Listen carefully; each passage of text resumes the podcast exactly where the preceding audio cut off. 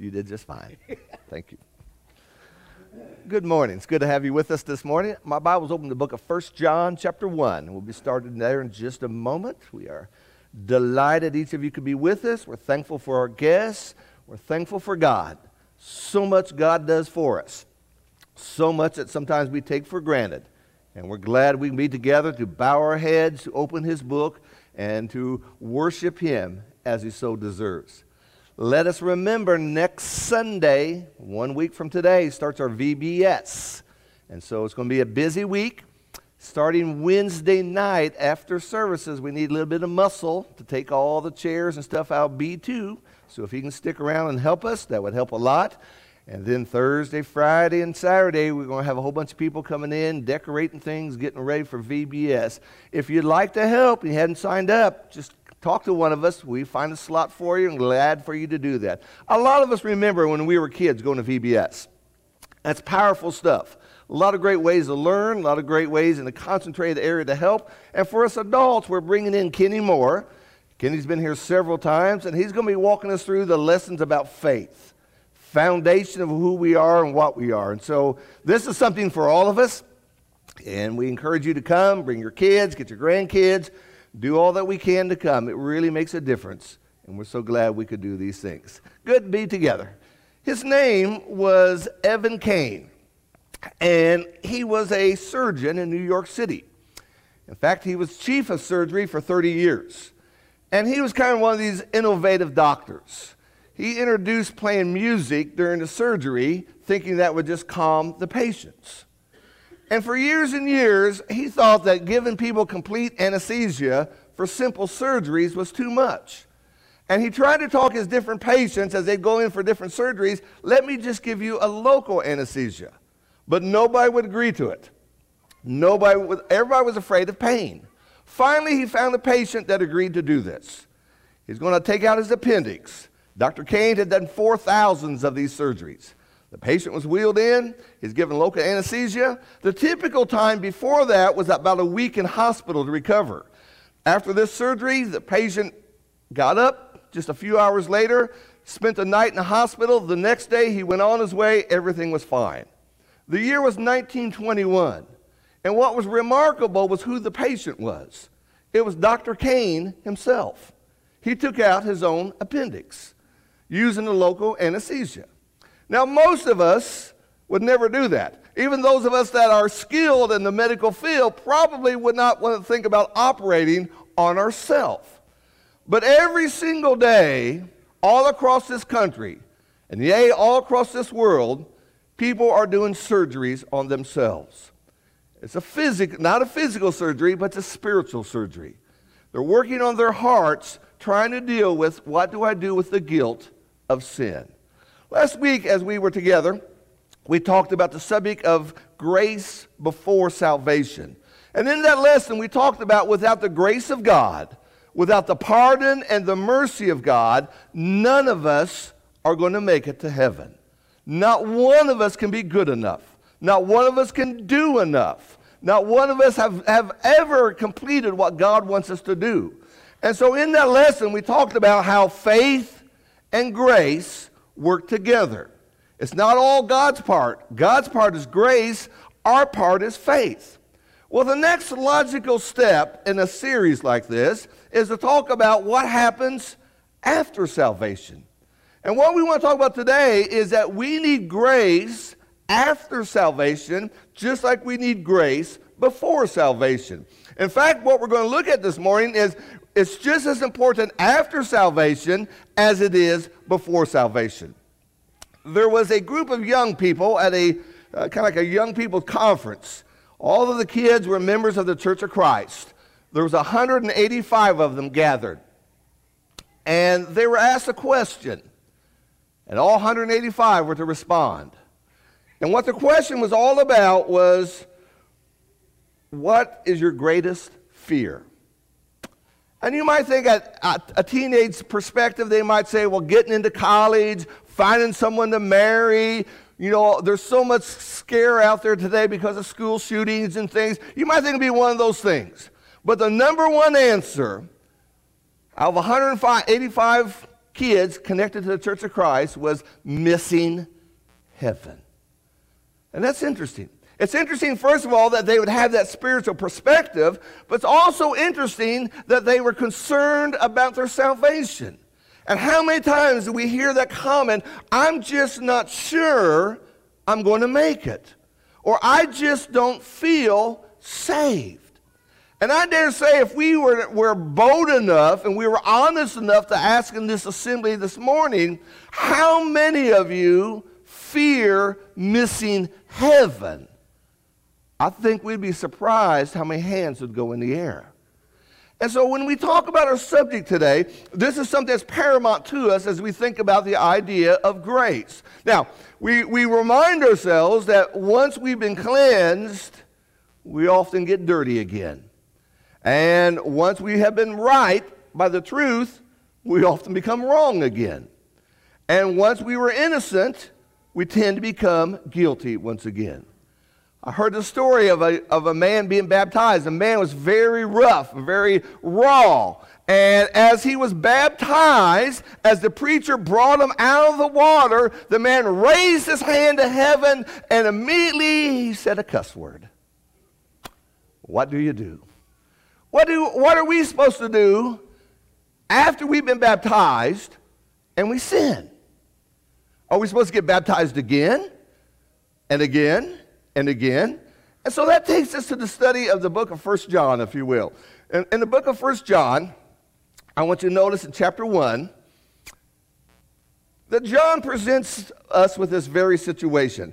Let's look at First John chapter 1. You'll notice in verse 6, 7, 8, 9, and 10, you see the word if right away. Most of the verses start with if. Verse 7 is but if. If is a conditional, if is an idea, you know. If I was 20 years old, you'd say, Roger, you passed that a long time ago, okay? If I had a million dollars, well, you don't. If I could hit it, no, you can't. So if is kind of a conditional, it's kind of an idea thing here. Now, what we notice is he begins with a negative. Verse 6 is negative, verse 7 is positive, verse 8 is negative, verse 9 is positive. Now, let's go through and notice these verses, and then it will lead us to our thoughts about grace. He says in verse 6 if we say that we have fellowship with him and yet walk in the darkness, we lie and do not practice the truth. That's the negative. The very next verse is, But if we walk in the light, as he himself is in the light, we have fellowship with one another, and the blood of Jesus, his son, cleanses us from all sins. So when I have been baptized and I sin after that, and sadly we will, what am I to do? I'm to walk with Jesus. I am to do what God wants me to do. Now, the very next verse, we go back to a negative. If we say that we have no sin, we're deceiving ourselves and truth is not in us. I don't need grace. I don't, need, I don't sin anymore. Well, it says you're, you're lying to yourself. And so, verse 9, the positive, he says, if we confess our sins, that's prayer. That's what you do after you have been baptized and you have sinned, you pray to God. You confess your sins. He is faithful and righteous to forgive us and to cleanse us from all unrighteousness. Once again, there's grace. And then in verse 10, he wraps this up by saying, If we say we have not sinned, that's past tense. I've never sinned. Well, you make God to be a liar. Because God said in Romans 3, verse 23, and other places, all have sinned. So for me to say I've never sinned, you haven't read your Bible. And that's simply not true. And so this morning, what we want to do is we want to look at three passages that help us understand grace after salvation. The first one is going to be found in the book of Hebrews, Hebrews chapter 12. We'll get your Bibles and turn over to Hebrews chapter 12. And let's look at these verses here as it talks about this idea of grace after salvation. It begins in Hebrews 12, verse 12. Therefore, strengthen the hands that are weak and the knees that are feeble. Make straight the paths for your feet so that the so that the limb which is lame may not be put out of joint, but rather be healed. Pursue after peace with all men, and after sanctification, without which no one will see the Lord. See to it, verse 15, that no one comes short of the grace of God, and that no root of bitterness springing up causes trouble, and by it many be defiled. And there be no immoral or godless person like Esau, who sold his own birthright for a single meal. For you know that even afterwards, when he desired to inherit the blessings, he was rejected, for he found no place for repentance, though he sought it for, so he sought it with tears. And there you'll notice there in verse 15 the expression, the grace of God. See to it that no one comes short of the grace of God. That is our thought we're going to look at today as we consider this concept here. Now, if you will, turn with me to the book of 1 Peter, chapter 5. That phrase, see to it, is one word in the Greek language. And it's the same word used over here in 1 Peter chapter 5 about elders. It says in 1 Peter 5, verse 2, shepherd the flock of God. That's the same word. See to it that no one comes short. Coming up short. We know that expression. Sometimes when you're starting off and you're newly married, and we got several folks like that, and you've been buying and buying and buying, and you have been paying attention to your budget, and all of a sudden you got more bills than you got money. You've come up short. Okay? We see that in other avenues. When, uh, when somebody's running for office and he did not get enough votes to win, he came up short. We see that in school. When it comes to time of graduation, we have several of our kids who graduated. It's time for graduation, and the school administration said, You're short some credits. You don't get to graduate. You came up short. Now, in this setting, we're talking about spiritually. We're talking about the grace of God. Now, if you're short on money, get another job. You can work on that. You're short on credits, go to summer school. You can pick that up. You can do something about that. But when you're short of the grace of God, you're on your own. You don't have God's help. You don't have God's favor. And you simply miss out. And so to come up short means simply to fail. And so, what this reminds us of as we think about other passages in our Bible, that as a Christian, it is possible to be disqualified.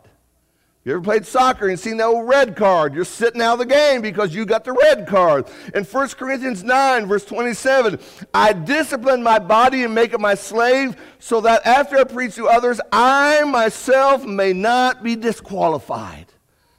You see, after salvation, I still need Jesus. And if I don't stay with Jesus, here is the apostle. The apostle said, I could lose my soul if I don't stay with Jesus. And then Paul would tell the Galatians in Galatians chapter 5 You have been severed by Christ, severed from Christ.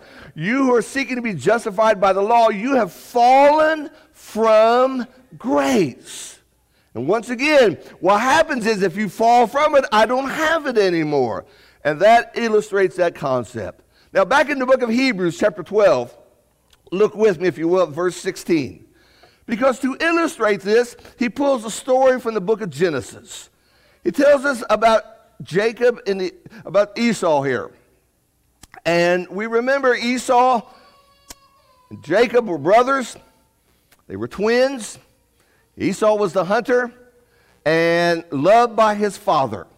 And it says in verse 16, it says, that there be no immoral or godless person like Esau who sold his own birthright for a single meal. He's using this as an illustration of someone who fell short of grace. Don't be like Esau. Don't make choices like Esau made, is what he's trying to illustrate for us to see there. And so, what he did was he traded his birthright for a single meal. Biblical principle. We look at it I have no idea what that means. Well, back in the Bible times, especially the Old Testament, birthright, the one who is born first, the first male of the family, he got half of the inheritance. The rest got divided among the rest of the males. Okay? Also, if you were firstborn, it meant that you were going to become the patriarch of the family. The family genealogy, the family would come through you. You would become the head of the family. And through that would come blessings. So it was about position, and it was about possessions, and it was about privilege. There's nothing you could do to change the birth order. See, I have an older brother. I couldn't compete with him saying, you know what, we're changing the birth order. That came by God. We can't do that. I've lived all my life with middle child syndrome. You know, the first child, he gets all the photographs. The last child gets all the photographs. The middle child gets the hand me downs. That's what happens. But now, what we see here is from the story and what we learn from Genesis 25 Esau was out hunting. He came home and he was famished.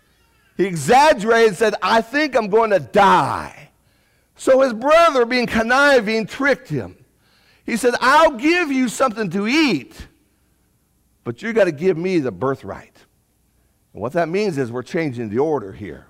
What that means now, I become the one of privilege. What that means is now the family comes through me. What that means is it's all about me.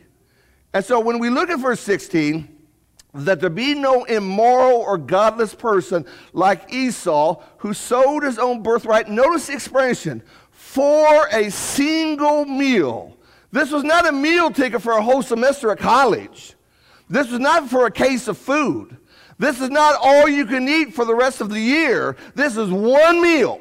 For one meal, you're going to give up all that God has blessed you with and all that came with that. And so, what we see is that Esau exchanged something that was very special for something very common.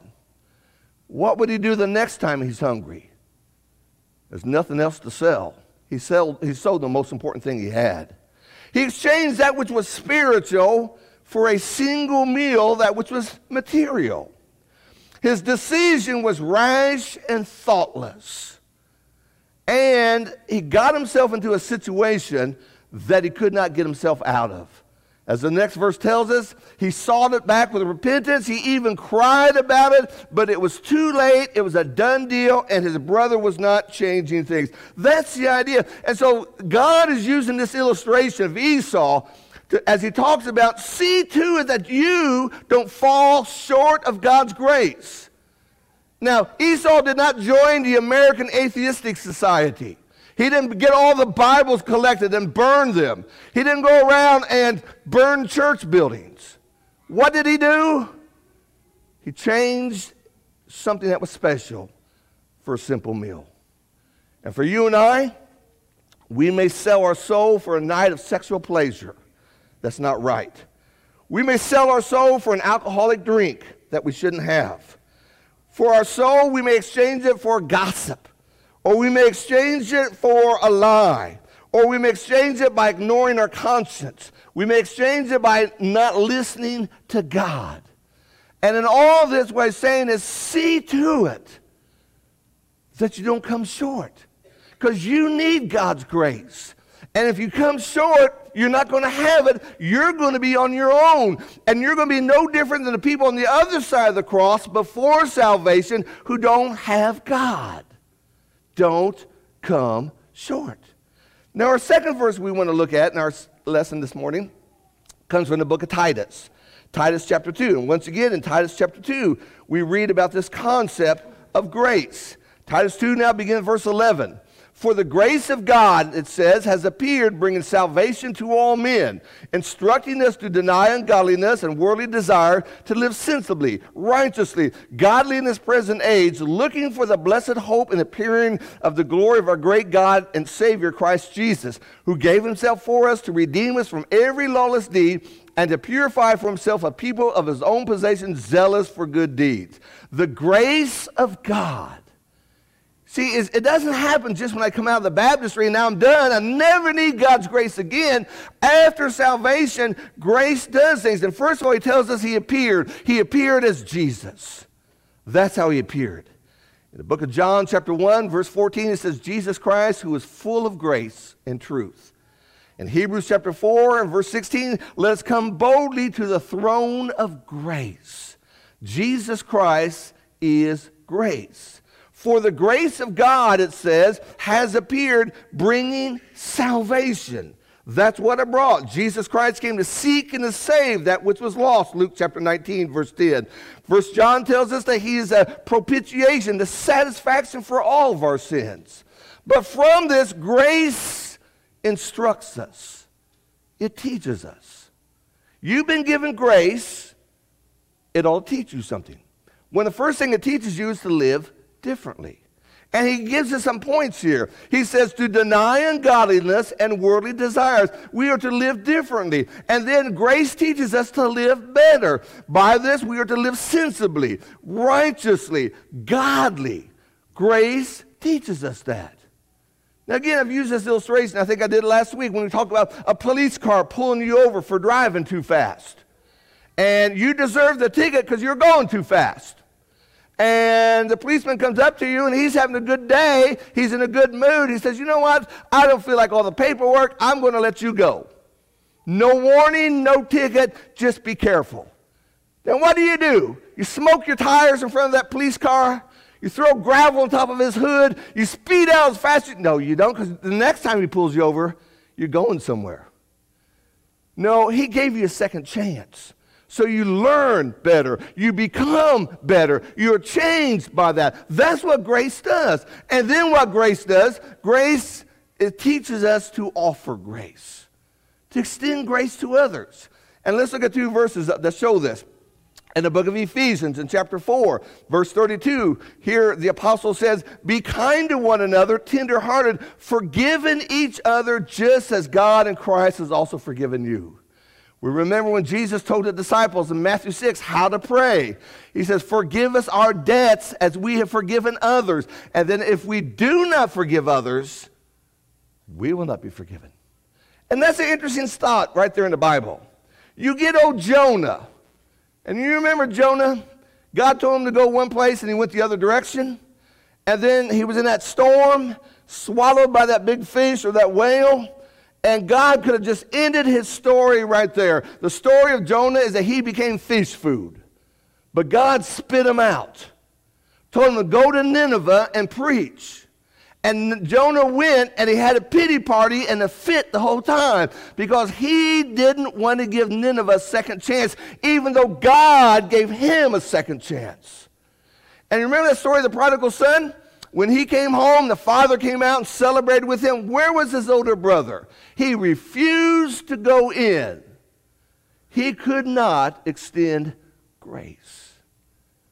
Now, for some reason, and I don't know why, but sometimes among us, the people who ought to be the most gracious, kind, and forgiving people who have tasted that because God has given that to us we can be the most hard nailed, hard headed, stubborn people, black and white, throw the book at somebody. And we need to remind ourselves of this.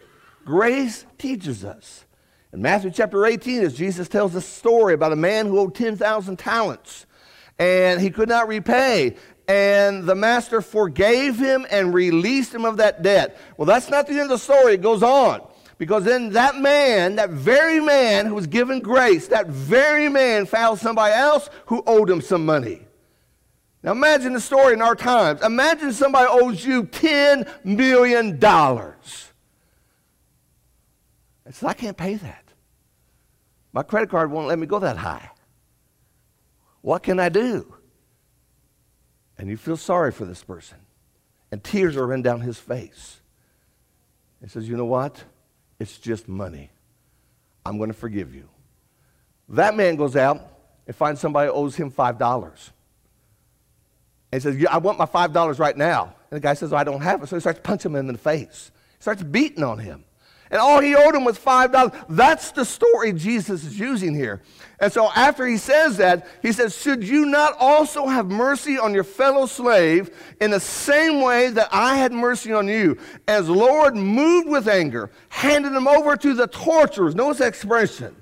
He handed him to the torturers until he should repay all that was owed him. In other words, I, owe, I forgave you $10 million. You can't forgive this guy $5, so guess what? I'm taking that back. I'm taking it back. You got to pay me $10 million. I'm not going to bust your chops until you pay me $10 million. That's what's going on here. And so that again illustrates for us, of all people, we ought to be generous and forgiving and graceful as God wants us to. And then this passage reminds us that we're looking to Jesus. We're looking to Jesus, the blessed hope, the appearing of the glory of our great God and Savior Jesus Christ, who gave himself up to redeem us. Again, that idea of what grace is all about. Now, our third verse comes to us from the book of Peter, 1 Peter chapter 1, verse 13. And here Peter says it this way 1 Peter 1, verse 13 Therefore, prepare your minds for action, keep sober in spirit, fix your hope completely on the grace of God.